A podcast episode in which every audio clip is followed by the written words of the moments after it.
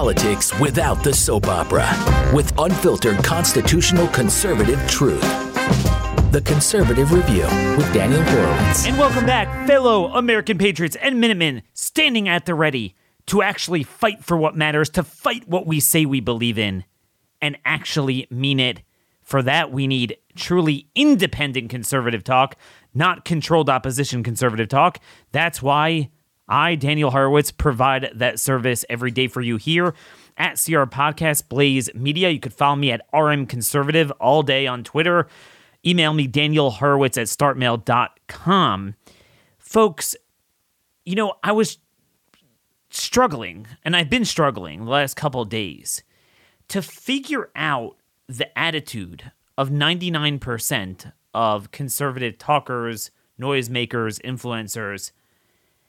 And I want to spend just one more day primarily on this and then kind of hopefully move on because it is so instructive in understanding why we are where we are, why we've suffered from two generations worth of a fake GOP, and how that could happen if you have so much so called conservative infrastructure and media in place. And this is so instructive, but to understand the source of the problem. The source of the problem. And I finally realized it by watching their attitude, because I couldn't figure it out. I'm like, okay, maybe you disagree strategically with some of them. Maybe this is not your cup of tea. All right, so go on and talk about the things you typically would. But the Democrats, Trump, Trump, Trump, whatever you typically talk about. But why the vitriol? I mean, man, these guys have found their um their testosterone. I've never seen anything like it before. I never see the passion for the January 6th prisoners for most of them. I never see the passion about those that were crushed from COVID fascism. I don't see the outrage. But boy, are they pissed at these Republicans for going after Kevin McCarthy. But but then we're told no no no they, they really don't like Kevin McCarthy and they're really all theoretically for it but but but just not what you're doing. Oh okay, and and I couldn't figure it out. Didn't make sense to me. I was like, wait a minute. For example, um, they were like, look, he gave all this to you. He was so nice. I'm thinking, what? That you read a bill before germaneness? We should get that for free. Why did we have to fight for that? And no thanks to you. If you had your way, we wouldn't have even been in this point of negotiation.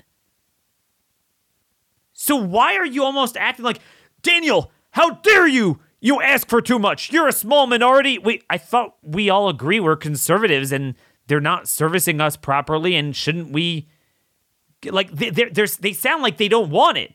That's too many seats.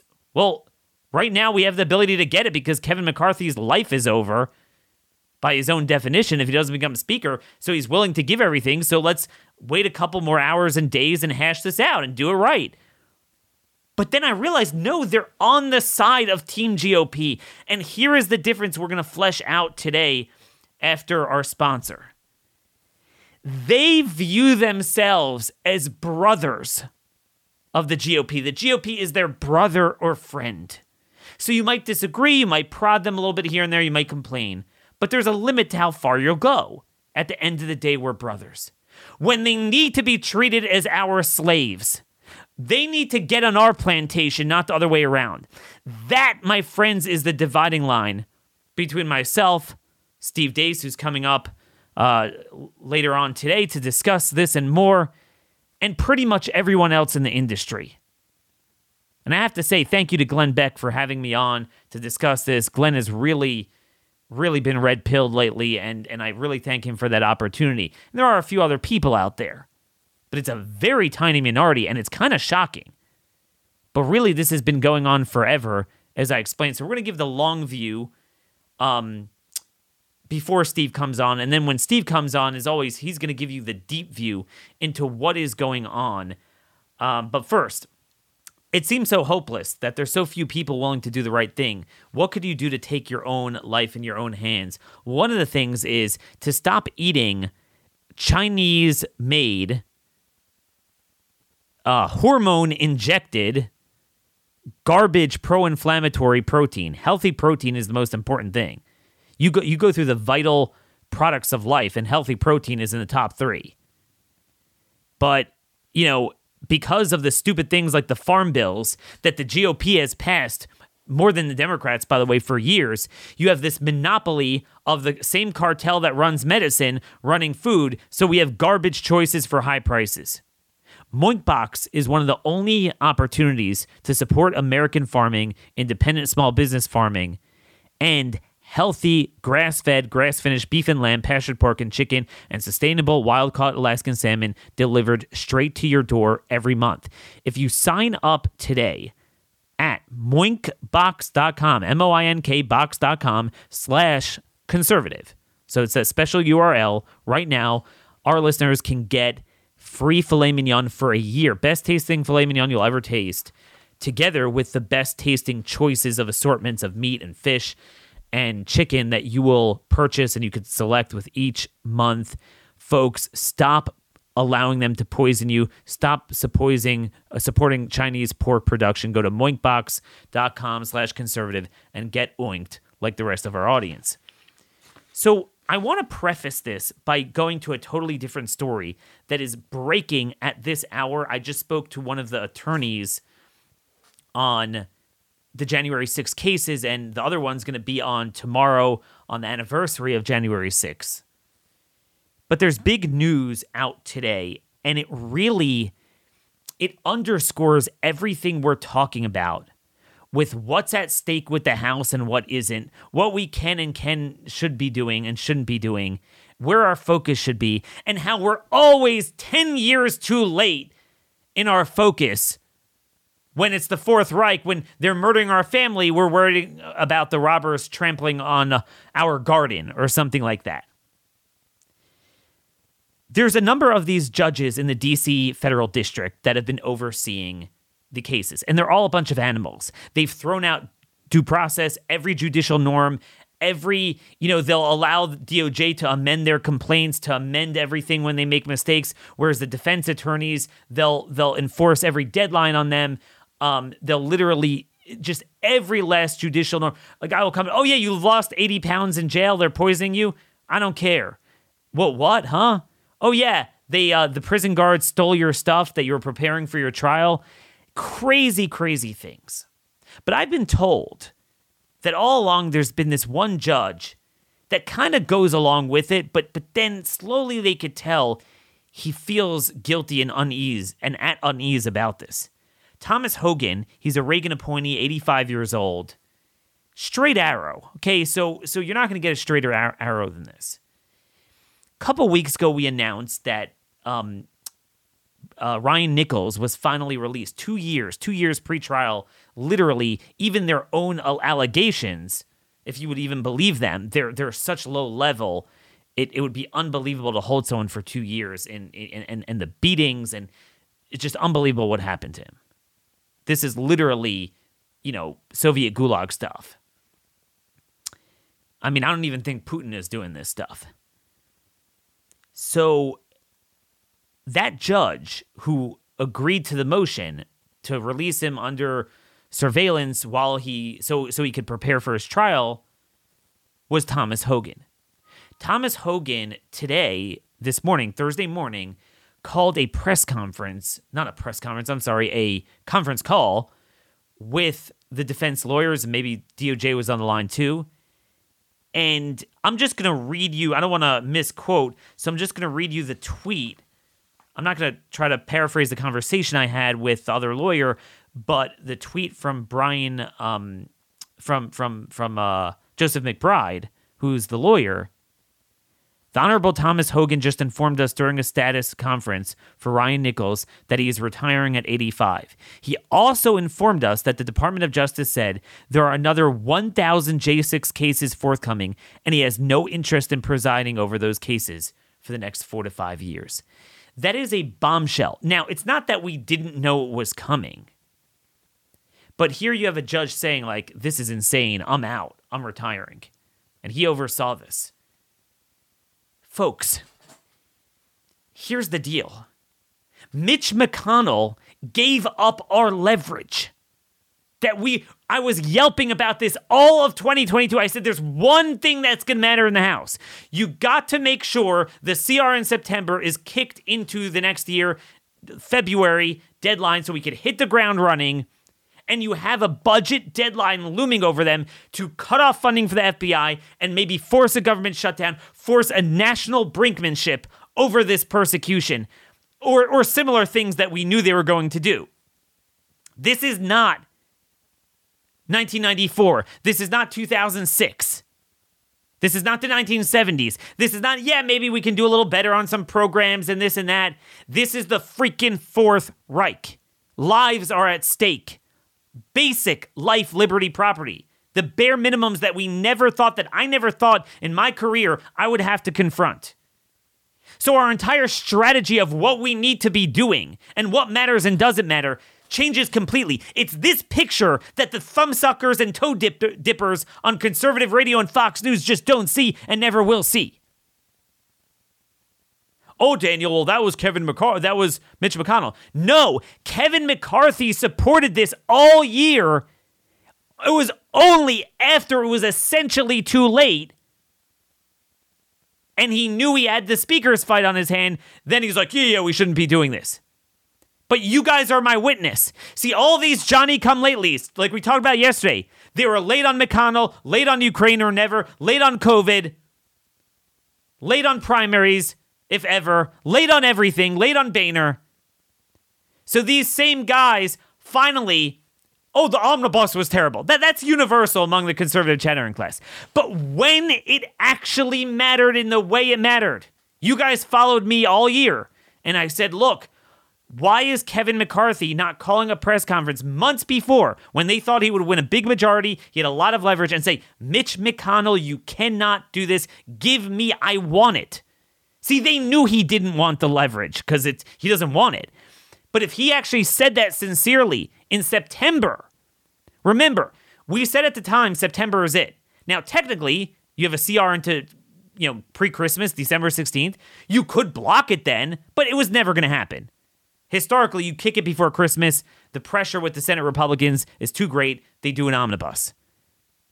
We had to kick the CR into January, February in September right? The fiscal year deadline was up September 30th.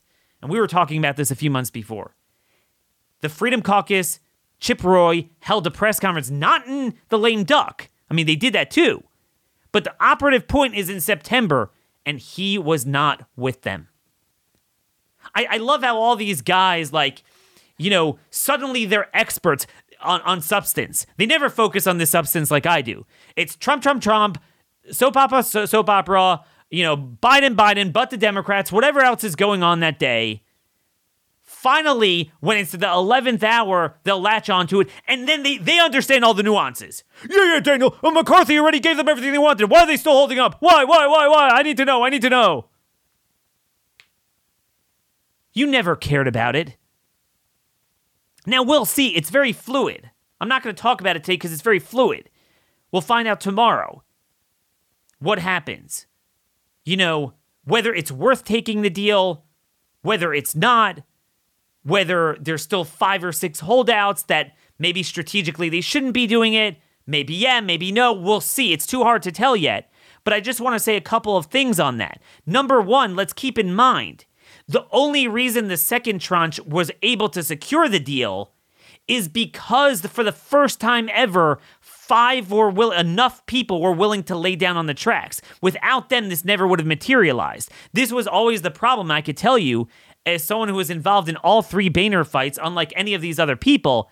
The big problem was we never could get the critical mass immediately. Everyone was always, well, if you do it, if you do it, and then it never materialized.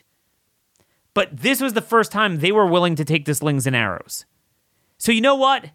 They deserve that. And if they say they don't want McCarthy under any circumstance, I respect that. Now, strategically, here's the deal there might be an argument you can make against them, but it's an argument only someone like me or Thomas Massie can make, not these thumb sucking losers. Meaning, the argument is almost reverse psychology.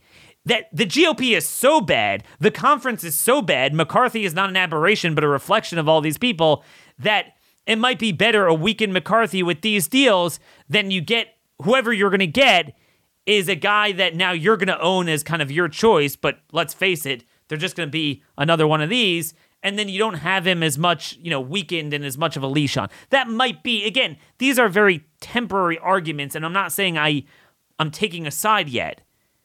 Um, and even if I do take a side, and and and there are people that like Andy Biggs is, you know, absolutely no, I'll never vote for him. Andy Biggs is not the freaking problem. Okay? You guys that have led to this situation are the problem. And and one other thing, all these guys are like, okay, you know, you guys are moving the goalposts. Well, again, you have to understand the evolution of this.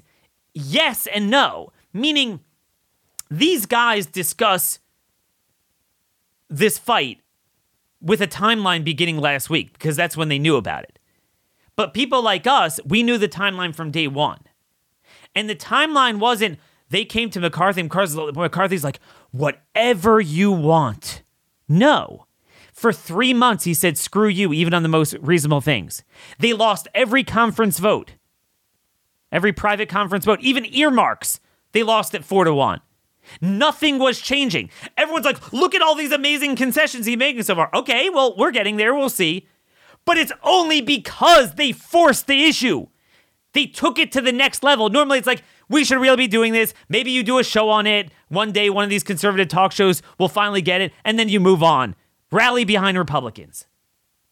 And then also, like Warren Davidson, you know, one of the Freedom Caucus members who's not supporting the rebellion. So he um he spoke on the floor. He's like, look at everything McCarthy gave. And Lauren Boebert responded on the floor, rightfully, like, wait a minute. Why, uh, why do we look like a bunch of greedy beggars when you're all you all sound like these are great things? So why should we why did we need to beat it out of you? You should be thanking us then, rather than treating us like pariahs. And if not for us, he would have been caught continuing the same failed GOP leadership that got us to where we are. So, yeah, we can wait an extra couple days and make sure we iron this out properly. And frankly, the only reason why we're in this, that it's still like a battle, some want to get rid of McCarthy regardless of the concessions versus McCarthy doesn't want to leave. If all these talk show hosts, rather than dumping on them, would dump on McCarthy, he'd be gone. I could tell you, whether they really have the power they do, they have that perceived power. A lot of McCarthy's lieutenants were like, one of them from Pennsylvania said, wait till you know, Hannity and Shapiro and Tucker get a hold of them. Now, it turned out they were wrong. Tucker sided with us, but the other two, you know, yeah. But it's a self fulfilling prophecy. The point is, this is revealing. We now understand that the reason we are where we are for this long is because they view them as brothers. See, here's the thing we move the goalpost because he didn't, if he would have accepted it then, then fine, but he didn't. And then two things happened. Number one, he basically lost the election. They have a narrow majority. And number two, we got screwed even worse in the lame duck. So now the surgery requires more. And now we succeeded beyond the wildest dreams. We have a situation that we've never had in history. Normally, anyone else would have resigned or wouldn't give in to any concessions.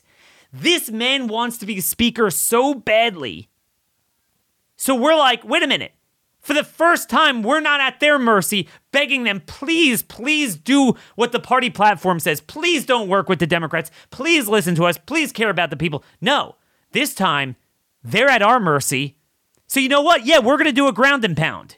See, let's say you have a friendly fight as a brother or friend. You're like, all right, that's enough. That's enough. You made your point.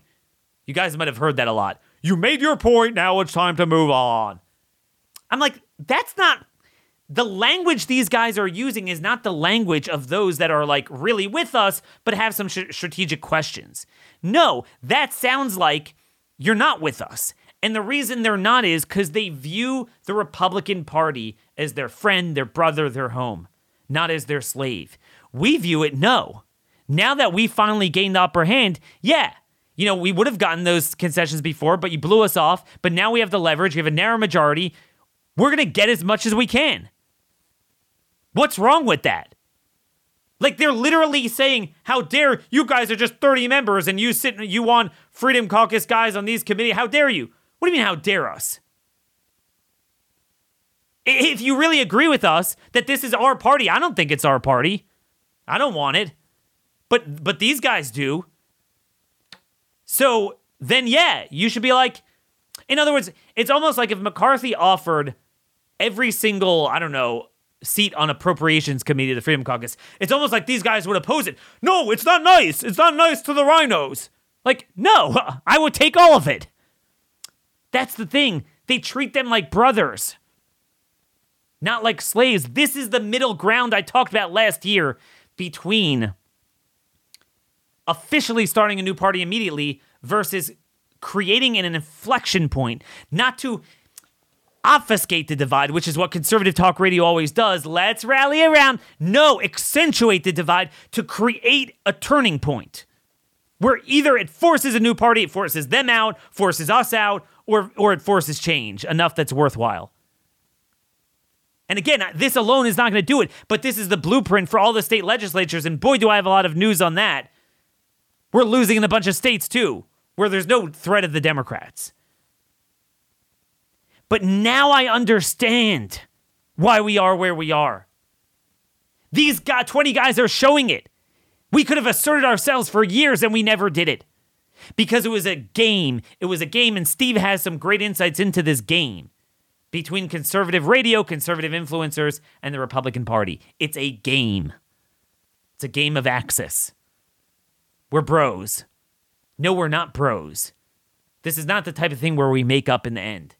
They hate us, I hate them. You look at the top committee chairman, Tom Cole, Kay Granger, Simpson, people like that. They literally this is this is the point. You literally have them rounding up people. Now people weren't even at the Capitol they're going after. And Tom Cole, who's going to be the rules committee chair if we don't change that, he says the FBI needs more funding. He's the one who votes everything out to the floor. Daniel, how dare you? Win more elections. You're a minority.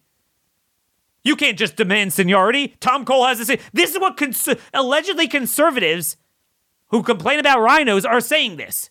Like, well, no, you're right. Tom Cole might have more seniority than Chip Roy, but Tom Cole's a bastard. He's a communist. He's a dog. He's a maggot. Okay? He's the worst of the worst. So that disqualifies him. What, he has seniority? Since when do we believe in that?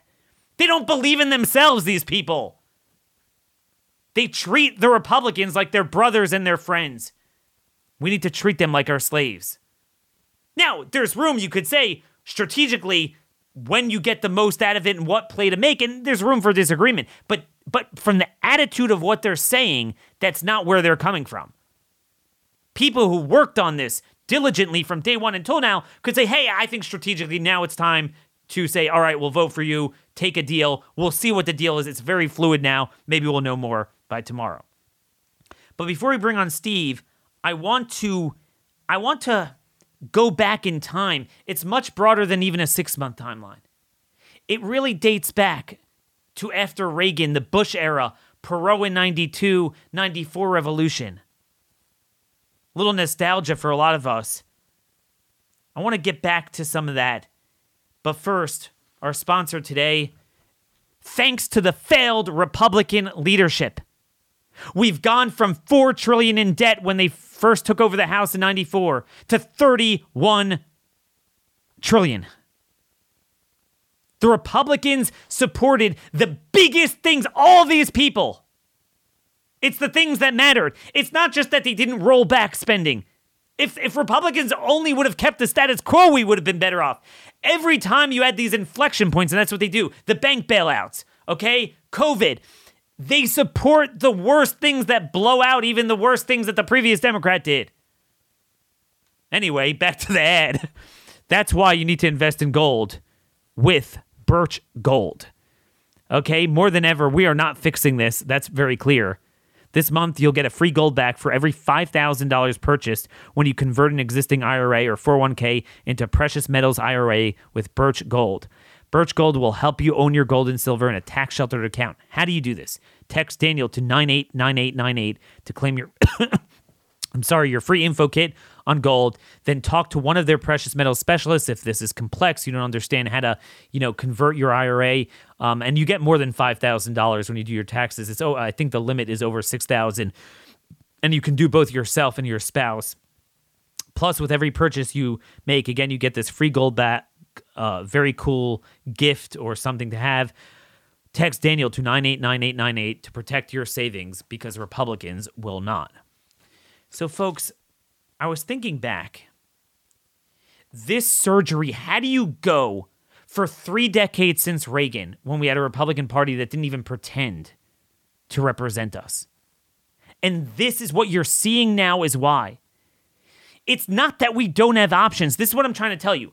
If I'm the only one doing it, we don't have options. But if everyone who claims to be upset would would have been along all these years with all the primary challenges I did, all the policy fights, the budget fights, the policy demands, the focus on state legislatures, the focus on governors, we would have this wouldn't have gotten off the ground. But they didn't. It was a fake fight. It's access, it's grifting. It depends on the person. Lack of values, lack of intellect, doesn't care, faxes it in three hour show I put on, so I'll just fax it in, read the news, and I think I know everything going on. Doesn't work the issue. And that's what we've had. And we've never done the surgery. People were ready for this in 1992 already. People forget Ross Perot. Before he kind of acted a little goofy, I mean, he's a great man. A, he had a goofy side to him. He accused Bush of sabotaging his daughter's wedding. He dropped out. Before he did that and dropped out, he was leading the two major candidates. People were ready for that. And then you had the 94 revolution. And I talk about that because Newt Gingrich is out there bashing everyone. But Newt himself should realize since 1995, this is what I said on Glenn Beck show. Name me one policy trend, cultural, fiscal, dependency, size of government, tyranny of government that has moved in a positive trajectory. None. After the six months of magic, we lost it, never gained it back, and it was downhill from there with the Bushes. And we never, we promised we'd do surgery. But what was the common denominator in each one of these movements? It was always Republicans. The Tea Party was just electing more Republicans. That's what it was. The Republicans are our friend, not viewing it eh, like the way these 20 people are doing. They're treating the Republican Party like the enemy. It doesn't it doesn't mean you start a new party that doesn't exist. You could be elected as a Republican, but if you really believe in what you do, yes, we're going to ho- hostage take. Uh, yes, that's exactly what we're going to do. Like I, I don't understand. They hostage us for tyranny. So we shouldn't use hostage tactics for liberty? I, I, I don't get it. Like, why we need to be ashamed of this. We're ashamed. How dare you asking McCarthy? McCarthy owns the House. McCarthy's entitled to it. He's nice to say, yes, we won't wa- waive the rules on reading the bill less than 72 hours. I mean, all 435 members should support that. What the hell?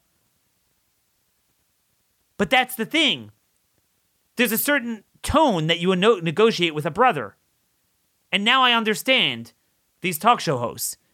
The Republicans are their bros. That's the dividing line. They're not mine. At best, they're a reluctant slave until I find a new one. We need to negotiate hard. Look at what's going on to us. They don't learn anything new. So, this is the point we never learn our lesson. They say we need to be incremental. That was brought up yesterday. I would take incrementalism. Frankly, my policy ideas are quintessential incrementalism, to be honest. Okay, there's nothing we have that will really, you know, how do you come 40 years later into this? But but it's incremental is what I'm pushing. Their stuff is incre- to the extent it's incrementalism, it's incrementalism backwards. It's usually giant leaps backwards. There's nothing incremental about what we've done. They have these illusory short term snapshots, but if you look in the long run, we go backwards. And the Republican Party is designed to do exactly that. They're exactly like the Pfizer shots initially. It gave this illusory, temporary, partial uh, effectiveness for a few weeks against the original strain that in itself created suboptimal antibodies that in itself became negative efficacy. That is your GOP. That's the thing. By the way, it's interesting. They accuse us of enabling the Democrats, but um, Democrat Representative Ro Khanna from California, he's like a leadership guy there. He told Fox News Quote, I would consider the right Republican someone I could trust. Brian Fitzpatrick, Mike Gallagher, who actually spoke eloquently on the floor, David Joyce, but there needs to be two conditions. He made two conditions. So he actually said he would agree to certain Republicans as Speaker. Now, think about this Mike Gallagher is the guy that's slated to chair the China Select Committee on like going after China. And he's being heralded as a hero. He's like Hugh Hewitt's buddy. He's God. Mike Gallagher. Now, he just voted to redefine marriage, by the way, Mike Gallagher. Like, do you really think this guy is going to be even a speed bump to China and any of these guys and, and, the, and the admin when a guy like Ro says he can accept him? It's a joke. It's all a joke. But anyway, I want to bring on our special guest today.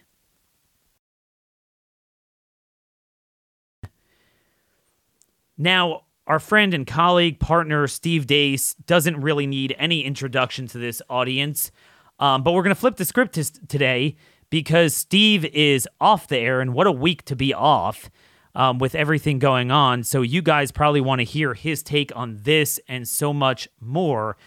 But I just want to preface this with Steve on the line here you know, when we're giving this long look, you can't look at anything in a vacuum in politics. It's like looking at Ukraine beginning in 2022, ignoring 2014.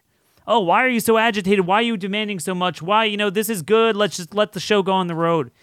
Let me show you how long we've known this fraud and never did anything about it. Well, when you think of conservative radio and influencers, well, you know, you can't move an inch without thinking of Rush Limbaugh.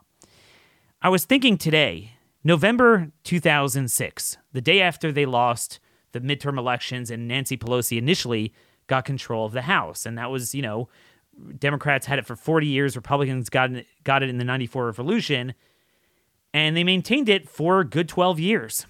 And they lost it. It was a scary time. And Rush Limbaugh got on the show, and I remember it live. Um, remember it like it was yesterday, and I can't believe it. This is 16 freaking years ago. The way I feel is this I feel liberated, and I'm going to tell you as plainly as I can why. I no longer am going to have to carry the water for people who I don't think deserve having their water carried. Now, you might say, well, why have you been doing it? Because the stakes are high, even though the Republican Party let us down. To me, they represent a far better future for my beliefs and therefore the country's than the Democrat Party does liberalism. And and look, we all like Rush, we all have nostalgia about it, but let's face it.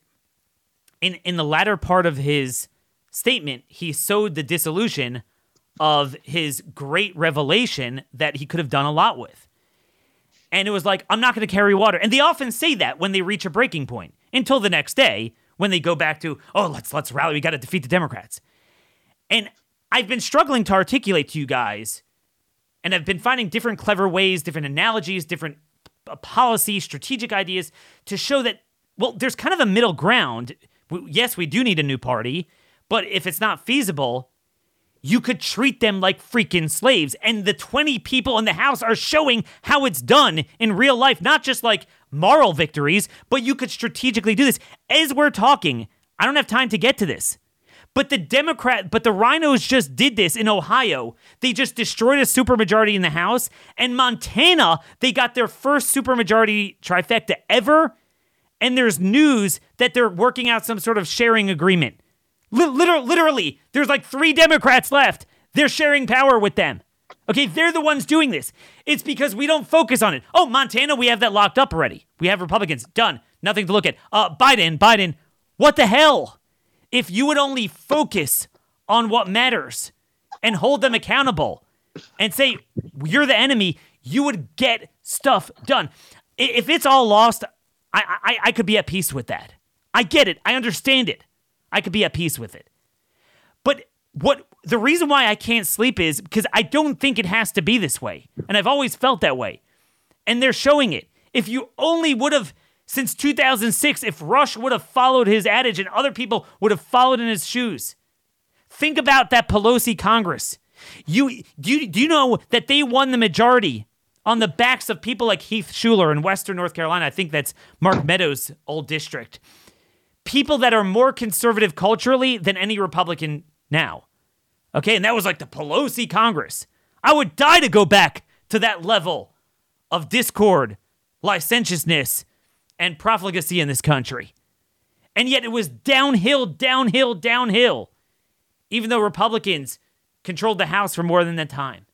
And then obviously you had the Trump era where, you know, Rush, I mean, there was no way he was never going to carry water. Look, when you're accorded that honor at the State of the Union address, I get it. I mean, what are you going to do? You're going to say, look, you know, Trump, you're not doing enough. Um, although I will say, Trump, uh, um, Rush in his final weeks if you listened, you can tell he said this is 1776 level. You could tell he realized what we're doing is not working, and you know this is this is something much greater.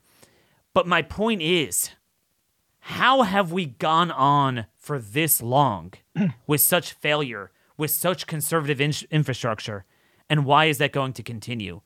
That's what I got to say. But I want you guys to hear from Steve himself. Hey, Steve, Thanks for taking time out from your vacation and joining us today. You bet, brother. Happy New Year to you and your audience. And I mean, I can just go right into it if you want, unless you have a question you wanted to ask as a setup first. I want to set it up first, um, and and here's why. I was wrong. I was wrong. I was not focused on McCarthy originally because we never thought we'd be able to get him out because he'd win this great victory he when they when when uh, there were about two weeks there in November where our colleagues were in a state of mourning. Not because of the gay marriage, not because the omnibus until we made it cool to be in a state of mourning for it after it no longer mattered, not because of the thousand more prosecutions announced for January 6th, not because of anything to do with COVID, because that doesn't exist anymore, but because ours next to their name didn't deliver enough goods, didn't win enough seats against D's. That's what they get. So I was like, awesome. We latched onto the one thing that will finally spawn a fight, and people will call for McCarthy's head. And it kind of looked like that. And then I was wrong. It never materialized, even after all these guys did the hard work for them and did it. And now they're viciously attacking them. And, and, and Steve, I don't mean just kind of like the usual sus- suspects. This runs really deep. Could you explain this for me? Before we formed CRTV and then merged with the Blaze, pardon me, I was with Salem Radio Network. And I was there with uh, Dennis Prager and Michael Medved. Larry Elder had just come in to replace Bill Bennett, who retired. Uh, ben Shapiro. Uh, we were the we were the Hugh Hewitt. We were the Salem lineup. I was the final show. When um, they brought us all out in January of my first year there, they brought us out to a five star hotel on the beach in Santa Monica to meet all of the um, uh, division heads, all the general managers of the stations across the country. Um, and at least that's what I thought. And that was mo- most of the event, Daniel. The very first thing they had us do, though, is they they brought us into a room at this uh, to a ballroom at this hotel and and get debriefed by Sean Spicer, who was then the Grover Dill of Reince, Reince Priebus's RNC, uh, to be debriefed by Sean Spicer on how to basically shill for the Republican Party. I got up and walked out, and then they wanted to assign us to, for assign us to each have uh, or for us to join weekly conference calls with Kevin McCarthy. I think he was minority whip then or majority whip then or something like that. Okay. Yep. But we were to do, we were we were to do weekly conference calls with Kevin McCarthy to get basically downloaded talking points to relay to the audience. Can you guess, Daniel, how many of those mandatory conference calls with Kevin McCarthy I attended? Can you guess? Um, Steve, I couldn't picture you in an audience listening to that. Zero. You're exactly correct. Zero is the answer. I did send my assistant, Todd, I put him on the first one just in case we're getting like, you know, behind the scenes breaking news that my audience should have, or maybe I should have to form a more educated opinion. Just in case I was wrong and my instincts weren't right about what it was, I had Todd do the first one. He came back and reported to me, yeah, it's just a succession. There's no point to it. So I never did any of them. Now, I bring those instances up, and I've talked about them on my own show before, because they illustrate that I have experience with things that I, I don't. I'm not just sitting here in Iowa in my man cave, just lobbing grenades. I, I mean, I do do that, okay, but you know, I, I have personal experience with the with many of the things that I pontificate on, having worked in this industry because it's not a movement; it is an industry having worked in this industry from school board elections in Des Moines, Iowa, to strategist on, you know, presidential campaigns for Ted Cruz, I've seen and I've I've seen. I've seen a few things, man. As the song goes, I've seen a few things. And here's the main thing that I have seen more than anything else. The Republican, there are two things here that are at play. The Republic, yes, the Republican Party is controlled opposition, but more so, it is a it is a it is an incumbent protection racket, and it is an, and, and its it, its entire stratagem is devised around never letting its base know what the people they voted for really believe. Mm. This is true at the local level, at the state level, at the federal level. You never know. And so all the same things are said about all the same people Mitt Romney, John McCain, Donald Trump, Ronald Reagan, George Bush, George W. Bush. They're all saving America. They're all pro life. They're all immigration hawks. They all hate crime. They're all the same. All the talking points are the same. Never change because it's devised for you to never know who it is you're really voting for. That's number one, to keep you in the dark, to keep you ignorant. And so that's and that feeds into number two.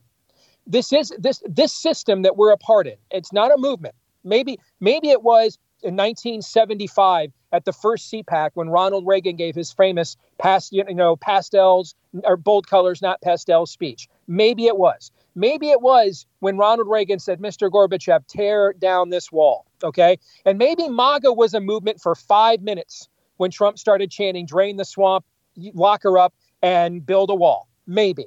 Maybe there's been flashes of it. The Tea Party was a movement for about six months, and then the grift began. All right because in the end, the dog returns to its own vomit. And I know you get that reference. Which is the GOP. Yeah, and yes, and what is the vomit? This is an industry that is that is an access-based industry. Mm. It is not a political organism. All right? And that's why our people falsely believe that this is about compromise, cutting deals, um, eh, you know, having a seat at the table. How many deals has the other side cut? How many grand bargains has the other side cut? How many how many times how many how many dinos do you know? When was the last time you went to you went to LPAC? you know, to, to hear the true heart and soul of the Democratic Party. None of these things exist because they're an actual political party. They are a vehicle for the principles of the people they represent. Period. And that's what they advance, and that's what they do. And you know, Steve, that- I, I on that point, I marvel at um, Kyrsten Sinema. so you would say that's the weakest link, right, of, of the Democrat, right. Democrat She's Party. She's chairing committees, man. She's she, presiding over the Senate. She, she was like president pro temp or something yesterday. No, but worse than that. Not yeah. only is she not like a conduit to uh, you know for us to undermine them, it's the opposite. She's being used to negotiate with Thom Tillis to get amnesty. Like their weakest link is stronger than our strongest link. Yes, I mean, go look at the uh, you know go look at the Liberty scores of Democrats in red states and see how how terrible they are, and then go look at the, the Liberty scores of Republicans in red states and see how terrible they are. Okay, I, I mean, name one good politician South Carolina sent to Washington. I'll wait. That's the that's one of the reddest states in the union. Utah is the most Republican state in the union. Its governor is a pedo groomer simp and its senators Mitt Romney, and you only got Mike Lee because they did they did that via nominating convention. He could have never won a statewide election in a primary in that state. All right, that's the most Republican state in the friggin' union. The reality is this is and this is high school. It is a clique. It's about access. It's about who sits at the cool kids table. Fox News is the cool kids table. and then it's about who gets the big guests and who gets who gets access and who gets the best banquets and who's got the for goodness sakes the first effing debate we had in the Trump administration be right before they actually were going to follow through on his immigration stuff which at the time stunned you and me before they actually did that the first debate was whether he had more people at his inaugural than Obama did and Sean Spicer was literally counting heads of AP file photos in the White House press briefing room. All right, that's what this is. It is not, it is an access based click. It's an hmm. industry. It's the Peter principle. It's not what you know, but who you know. That's what it is. That's what it's always been, wow. or at least it's been my entire time here. The other side is an actual political party. It has, it's, they're terrible to each other. They argue with each other. They're, they call each other names. But when the time comes, it is an argument about who's going to best and most effectively and aggressively pursue their agenda. All right. We don't have that. We don't have iron sharpens iron. We are trying to dull our iron all the time. We're trying to hold our base back all the time. The reality is, this is all we did was make a lot of people a crap ton of money. All we did is build people millions, millions of, of listeners, podcast downloads, and, and automatic New York Times bestsellers, writing the same stuff that, you know, we mock we mock the black Democrat grift. You guys are still saying the same crap that you were saying in the 70s, like nothing's changed. We've got guys we freaking work with that are writing the same books they could have written in 1988. Nothing's changed. Just re racking the same talking points to the same people, cashing the same checks. And what's beautiful about this scenario, what's beautiful about it, is every fig leaf is getting ripped off, every shibboleth of the dam is getting smashed, Every tourniquet, band aid is being ripped off and exposed, and there's nowhere to hide. The, the, the, the, emperor has no clothes. When you look between his legs, there's no there there, and there never was. This thing has been a house of cards, joke, facade, cool kids, high school, mean girls click for freaking decades. And and and the only thing that makes it better that I get to watch this finally go down is one of my best friends is the instigator of it in Congressman Chip Roy, which just gives me even more personal satisfaction. You know, it, it, was you and I were saying uh, he shouldn't run for Congress on a personal level, but I think you know we we do regret that, and he was right and and did it for the right reasons. But what bothers me is this could be done on so many levels. So like I look across the landscape now. I said Ohio. They have a imagine if you had one day you wake up and there's a 67-33 majority in in the Senate, right? That's what they have in the, in the Ohio House. They just uh, worked with the Democrats to elect a rhino They're trying to do that in Montana now um, with with this shared agreement. Um, uh, there's a great article out today on South Dakota on how the biggest employer of the state, which is the healthcare cartel, is promoting transgenderism, which is also what promoted the private sector mandates that Kristi Noem not only didn't mm-hmm. want to touch, but primaried any legislator who would touch it. It's every single one. I was speaking with Chris McDaniel last night in Mississippi. Um, no, some nostalgia about you know because all these people are like, "Yeah, McConnell's the problem." Yeah, none of you stood with me when we went after him and his lieutenants, and we were this close to doing it. And he's like, Mississippi is a disaster. That's the guy that they smeared as a racist so that the dementia patient yeah. Thad Cochran could get to, could retain that seat, right? The same right? Mean Girls comments now on this, they were doing it back then, but now they're like, yeah, McConnell, the Senate Republicans are the problem. yeah, they're the problem because of you. Um, all these years. And and he's like, the Mississippi state government is a toilet. It's like there's three conservatives in the chamber. I mean, this is the problem. And like you said, I'm seeing it in the states. They say, I'm pro life, I'm pro gun, and I'm for lower taxes. They all get in there. No one knows the difference. No one focuses on it. And the racket goes on. And nobody is is even trying to ascertain how do we upend that. And and I, have put out there's pen no to paper. Movement. There's no movement. There's no what movement. There is there is a revolving door of tribal chieftains. and each of them comes with their own pack of simps, their own pack of proxies, right? And so, you know, Trump modeled himself as a populist, which you've seen in the last year or two, has been um, endorsing a bevy of rhinos like Kevin McCarthy, the guy who said Trump's to blame for January 6th. We should take that. We should. He wanted big tech to take the Twitter accounts away of Trump's own supporters. Okay. Um, you, are too pro life. You cost us the election and take my poisonous jab. That's the greatest thing of all time. And, and, and, and Oz is the only one that can win. Okay. This, this is always what happens is in the end, that's why I almost always, I don't know Ron DeSantis at all. You do. All right. I met him in a closet at CPAC 10 years ago because you introduced me over an email when he was still in Congress. I don't know him personally, don't know anything about him.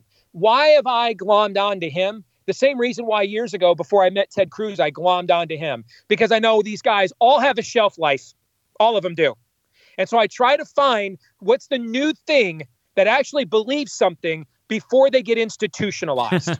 okay? That's why. That's that's that's why I liked Huckabee in 08, didn't like him in 12. All right. I'm always that's why I liked the Newt I liked Newt Gingrich when he was nothing, when he was broken, when the system threw him out, when he was pissed off. Not the Newt Gingrich who's now claiming yesterday on Fox, well, these guys just that are fighting this like Chip, this is just a desire for publicity. Hey Newt, when you got rid of Bob Michel and sabotaged the Republican Congress in 1991, divided the party so badly. Ross Perot ran for president, and George H.W. Bush w- lost to Bill Clinton. And you, and by the way, that principally was the right fight, Newt. They'd be betrayed as no new taxes pledge. That was the worst tax deal in American history at the time. But were you just doing it as a desire for publicity? Two, pot meet kettle. All right, you die. You, you know, one of the greatest movie lines of all time, brother you either live long enough to see you either die the hero or you live long enough to see yourself become yes. the villain.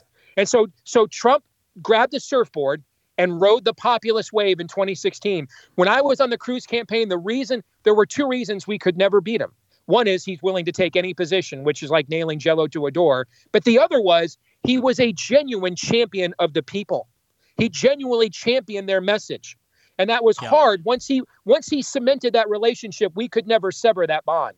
Trump is out there severing that bond himself now because now now it's like it's it's it's it's it's Animal Farm now. Well, they look from it was originally Trump was originally four legs good, two legs bad, brother, and now Trump is like four legs are good, but you know two legs are even better.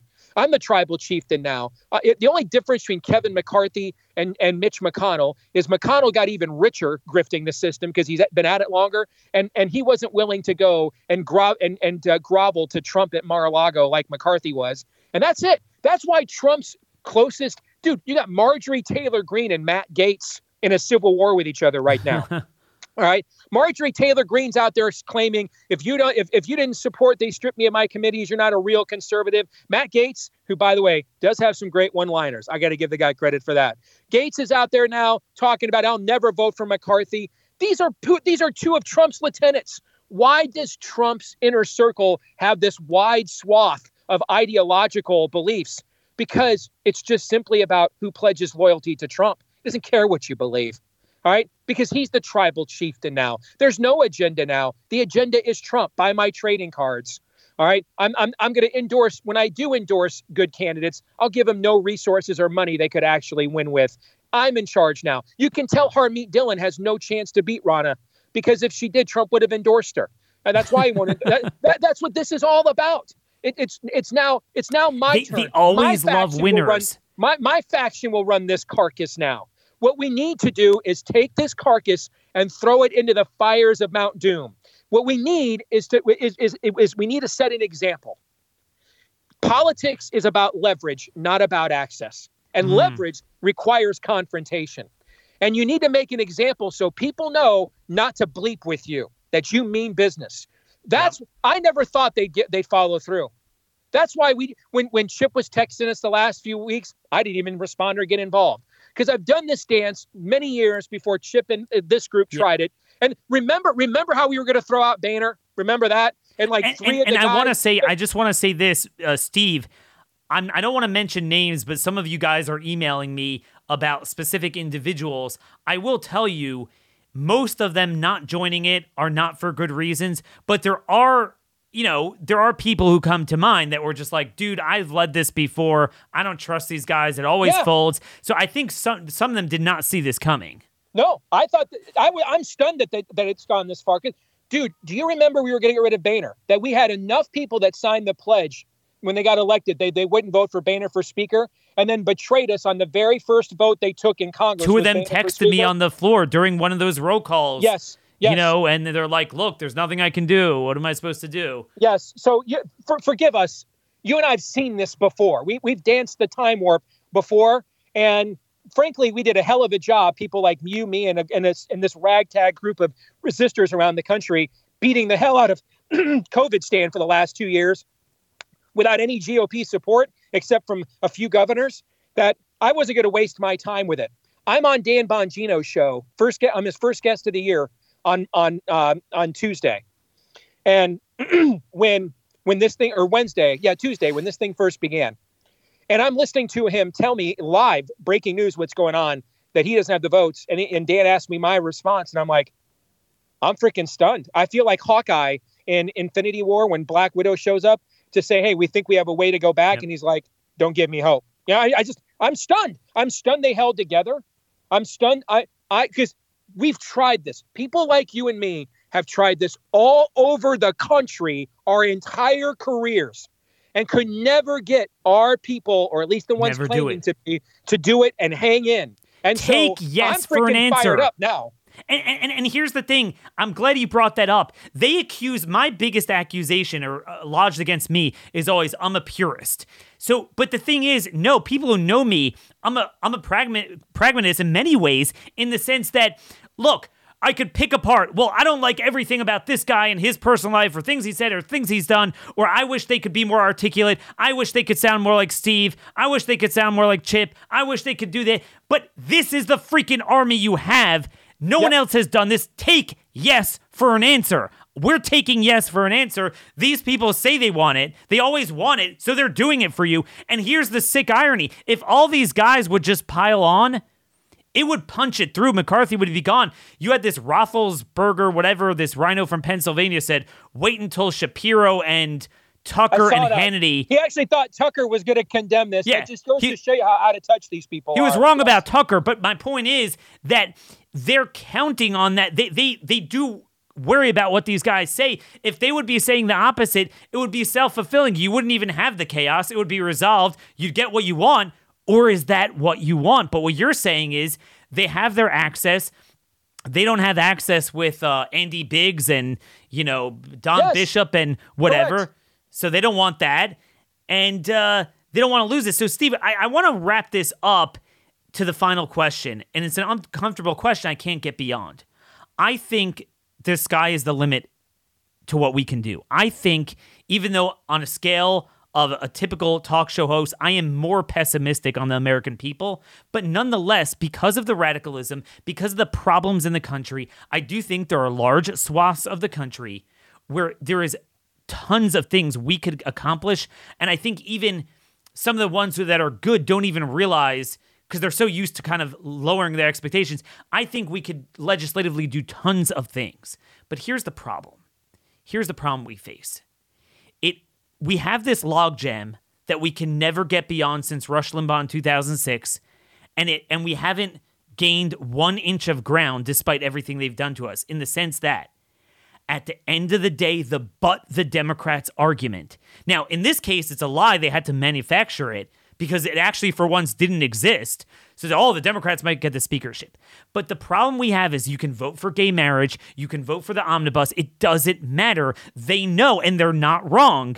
The GOP base has been groomed by all these people. This is their kryptonite. The more the more the Republicans betray us, the more the Dems have a free runway to do what they're doing, the more disquiet there is in the country, the more our people fear the prospect of Democrats, the more it ironically and counterintuitively resonates with them to say vote for the Republican at all costs. We if if we would shoot the hostage, we would totally own them and in the long run we would fix this. How do we ever get there? You're saying the same thing I just said about about tagging McCarthy. there must be scalps. You must be feared. This is not a, a pursuit of relationships um, that that's good for your ambitions on a personal level. I like money. I know you do. I don't, you know, live by it, but I certainly don't refuse it when it's offered for a, a, an honest day's work. Um, we live in a capitalistic society, You know, I, I'm about to release a movie next year. I hope it is successful. Yep. I didn't I didn't spend millions of dollars making it, hoping it would fail. But the reality is, if, if it's ambition for ambition's sake, if it is for no other other other purpose other than, um, well, what you just said, you know, it's it's will the president one day stand up and acknowledge me at a State of the Union address? And that's great. But if the legacy you leave behind is you lost on every meaningful principle you ever actually believed in, then what was the point? And I, I and I just think that the reality is there are too many people in this business that are motivated by things other than what they claim to be motivated by to their audiences. What we have right now is a small group of resistors calling the bluff. Calling the bluff. Yep. And and They- Steve, they isn't it interesting need- transitioning to the last thing I want to get to the to the rise of the Fourth Reich and COVID stan? Isn't it interesting how on the seminal issue of American history of civilization, it not by and large, but almost exclusively, was not the if you would make a list of the top 50 conservative influencers that most people would have on their list, it wasn't any of them who really made a difference. It was a crop of new people that you and I became friends with. Some were all, you know, personally conservative, they weren't known. Some were personally liberal, some were whatever, apolitical. Isn't it interesting that it took a new movement? Yes. Yeah. Um, I, you know, I come from a tradition where the guy at the center of it once said, "You can't pour new wine in old wineskins." Okay, so th- th- you, you know, it's it's the letters that Jefferson and Adams wrote to each other at the end of their lives, and in one of them, Jefferson asks Adams, "Has a nation that has ever lost its virtue, have you ever known it to recover it?" And other than Old Testament Israel through prophetic revival, they could not come up with one. It was always going to have to be something new. It was always good. I mean, look what we just saw during COVID. What we saw during COVID is a group of people that have uh, some wide beliefs on things that you and I have core convictions differently on, but they were willing to pursue the truth. On the right, we're not willing to pursue the truth. No. provided It's a it click. get, we, yeah, it's a click. And so we're like the it's like the left in that truth is is accepted on the basis of the outcome if it's acceptable to me. The problem is the right determines outcomes by personal ambition and access to the system. The left determines outcome on the basis of does it affirm my agenda and that's why we lose that's why they're more committed to us or committed than us or convicted than us. It's never they've never outnumbered us. They have us outflanked institutionally for sure. We could overrun those Yep. institutions with sheer numbers if we actually had um had, as you have pointed out, a movement that sounds the shofar. We don't. We But- don't. But that movement must that must be exposed to more of our people, and that is happening right now. Right now. I mean, look at Fox News. There's one show on Fox on its on its weekday lineup. Tucker, the only one that is that is not absolutely conducting a, a, a- a Kevin McCarthy telethon right now. Not coincidentally, by the way, what's the number one show on Fox? Tucker. Tucker, which goes to show when when our people are, get the truth, they do respond. We just need to get more of that truth out there. We need more truth It's tellers. out there. obfuscation. And that's why you need to accentuate, not obfuscate the divide. No, no, no. It- it- let- let's just the minimal amount of argument. Now we unite and but the Democrats, Biden crime family. And by the way, folks, take a look. I have it up at the Blaze, an article critiquing Sc- Scalise's first 11 bills. And it's a perfect illustration of gotcha Democrats and but the Democrats, these small ball nuanced things rather than categorical civilization changing things, ending liability exemption for for um for pharma, ending the Patriot Act, you know, things like that that could grab people could grab onto these nuanced things. It's all like that. It's all click. By the way, click servitism, QU and CK, both double entendre. It's about the clicks on your on your online stuff. It's about uh, the group think. It's about the access. And you know, look, we're all fallen.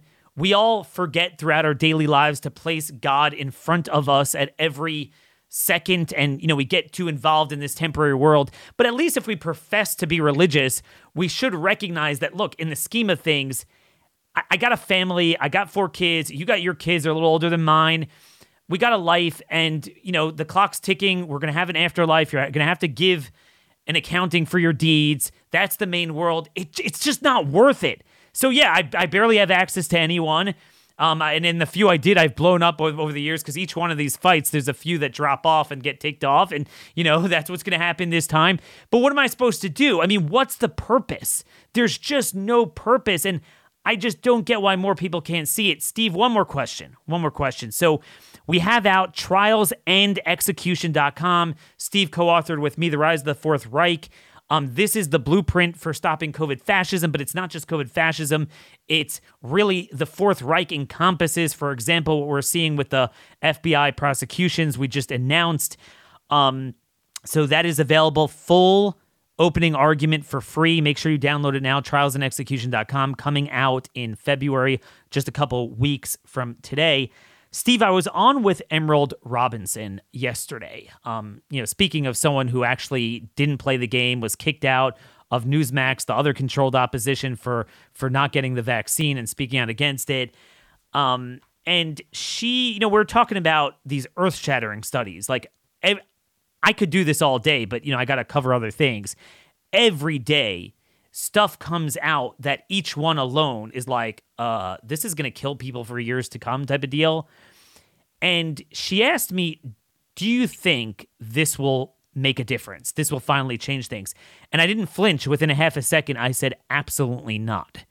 And the reason I said that is because you need a movement and a party, a unified movement and party to bring something to the brink, to the forefront, to create an inflection moment. Otherwise, a couple people yelping about something that we have our nerdy circles that pass this around, and it doesn't get anywhere. Um, it doesn't get to the but Kavanaugh defense level that this stuff should have, and it was very successful when it was unified like that. Um, what are your thoughts on that, and what do you hope to accomplish with this book? Well, we're going to have a grand jury convened in Florida with a guy that's going to be running for president later this year. So I do think something will come out. Absolutely. I mean, it reminds me of when I was on the Cruz campaign. The first event we did when I joined the campaign was a rally for religious liberty, and we brought Barronelle Stutzman and Kelvin Cochran and um, Sweet Cakes by Melissa, all these stories that were beginning to happen that the press claimed were not true. We brought them all to Iowa for a massive event with the entire Washington press corps uh, to cover the event for our candidate. And they had to acknowledge now, we, we used Ted's platform as a candidate to bring that issue through the Overton window. They had to acknowledge it was happening now. And I think you're going to see that with the grand jury in Florida coinciding with um, a likely DeSantis presidential campaign. But this gets to a this gets to a, a larger point of motivation. Going back to Rush, you and I would not have our jobs, our careers, our platforms, where we get compensated at all to stand up for what we believe in without his success. All of us, and I know you know this, all of us owe him an eternal debt of gratitude. The last time, really, in our lifetimes, legislatively, the Republican Party as a whole really offered an, a reformist alternative to the Democrat media narrative. He spawned it. He inspired it. That was the contract with America, 94. That never would have happened without him. No question about it. I think though you and I are looking at this, and I, and, and I and I recall early in my career when James Dobson quote unquote retired at Focus on the Family. He didn't retire, by the way. That was just the official story. I I, had, I got I got audio of his goodbye speech, and he said to the people there, "We lost everything. We lost on every issue we ever wanted to fight on. We lost them all." And I don't want to. I don't want to I don't want to say that. I may still have to say that. I don't know. If this is a Romans 1 kind of judgment on America, it certainly isn't undeserved. Okay. And I would not question God's wrath whatsoever against what this country has done and promoted, particularly in the last few years. If anything, God has been maybe too merciful and patient with Always us. gives us another chance. Yeah, but amen. But but I don't know that. I'm not God. I'm not a prophet. So I, I he's not speaking. Uh, I'm not speaking for him or him through me directly in that way. And so I'm going to fight as if that's not the case. I just married off my first daughter. I've got a young, my youngest daughter is going to graduate high school this year. My son just got his first job. And and I do think there is a difference when you don't have children to constantly remind you about the future, the long-term future, as opposed to the next news cycle or next election cycle. And Rush, God bless him, didn't. No. As it, when you we, but when you and I go home to our children, we are constantly reminded of that. Constantly. I, a lot I'm, of I'm reminded people, of, of, we take a in a lot of books from the library. They're big readers. And I just think like I didn't grow up with this where it was like a 50-50 proposition that a man could either be this or that or or or or, or two mommies and this and that. And like how do you I mean, how does a kid go through the world like this? That that's Correct. what I think of. Correct. And so I'm going to fire every bullet I have. I'm going to fire everything everything I have at the gates of hell. I'm going to fire it. I may go overboard, it may cost me relationships, may cost me relationships unnecessarily but when it's done here, whether whether whether it's the sulfur rains down five minutes from now, whether Jesus returns, whether we see revival, or whether this just goes on until I'm called home, I at least want to be able at the end to look my kids in the eye and say, I gave, I, I fired everything I had with the voice God gave me, the platform that I had. I fired every gun. I didn't carry water. I didn't I didn't negotiate for the next cycle. I did everything I could so that what you're living through right now would not occur. And I'm sorry if we failed you. And that's that's to me, I think that's that's a perspective. There's a lot of people in our movement that have big names and, and that, you know, either their kids are grown or they never had any kids. And and and you just after a while i think lose that perspective of constantly being reminded of the long-term future every time you go home and see your your image and likeness in the next generation living in your home. And i think that's maybe where guys like you and i and with chip and the generation we represent that we are we're still in the soup. I'll, I'll close with this. There was a fantastic poll by um, the barna research group which is the leading Christian demographer in the country.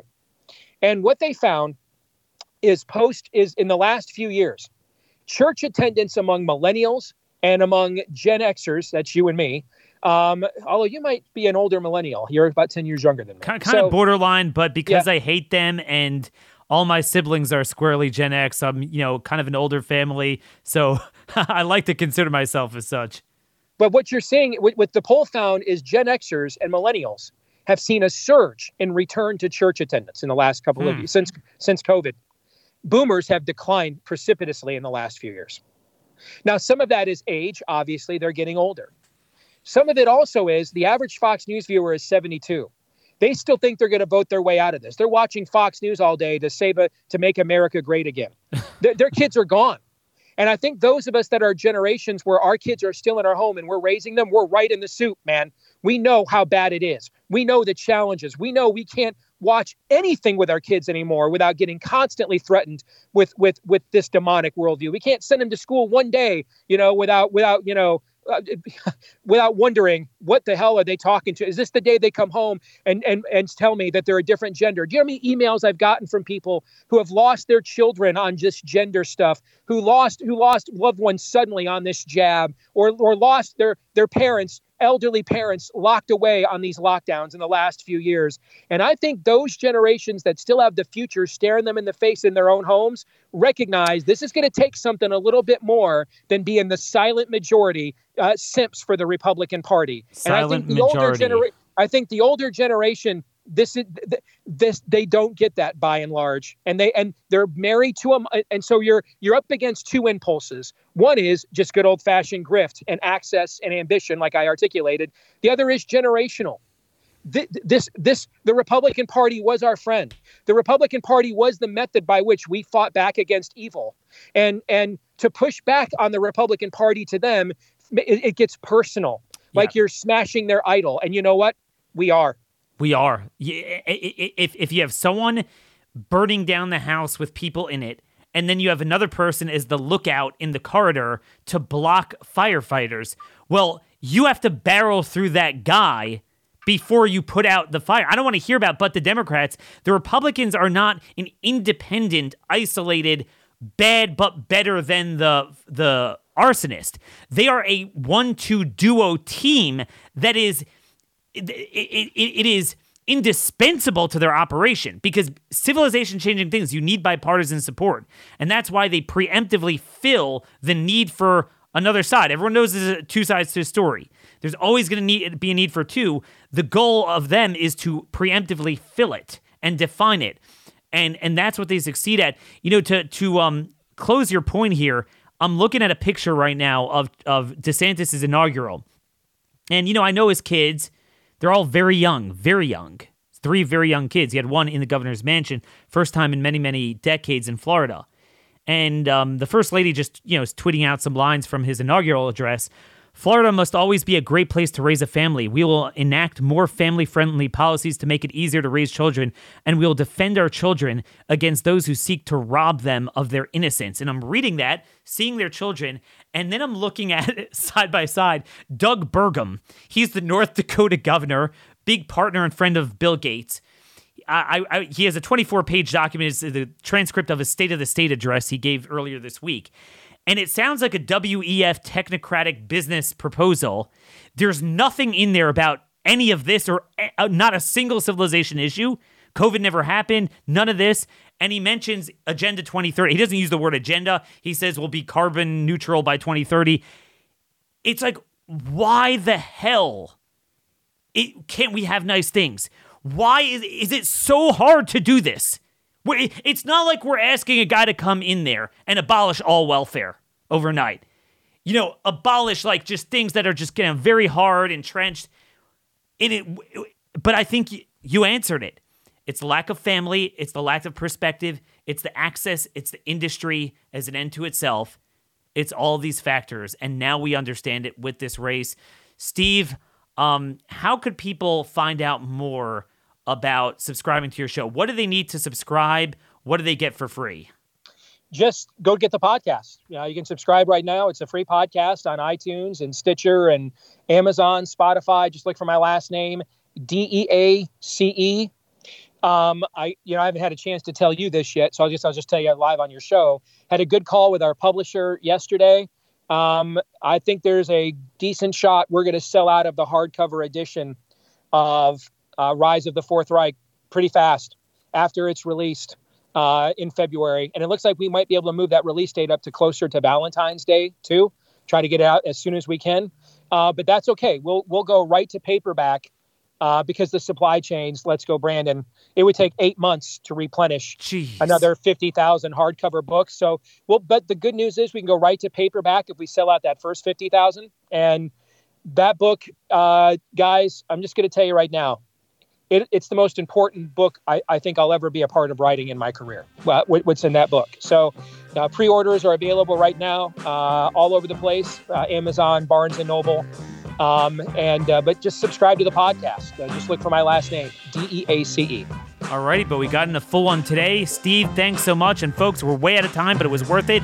Till tomorrow, God bless y'all. Micah 6 8. Thank you for listening.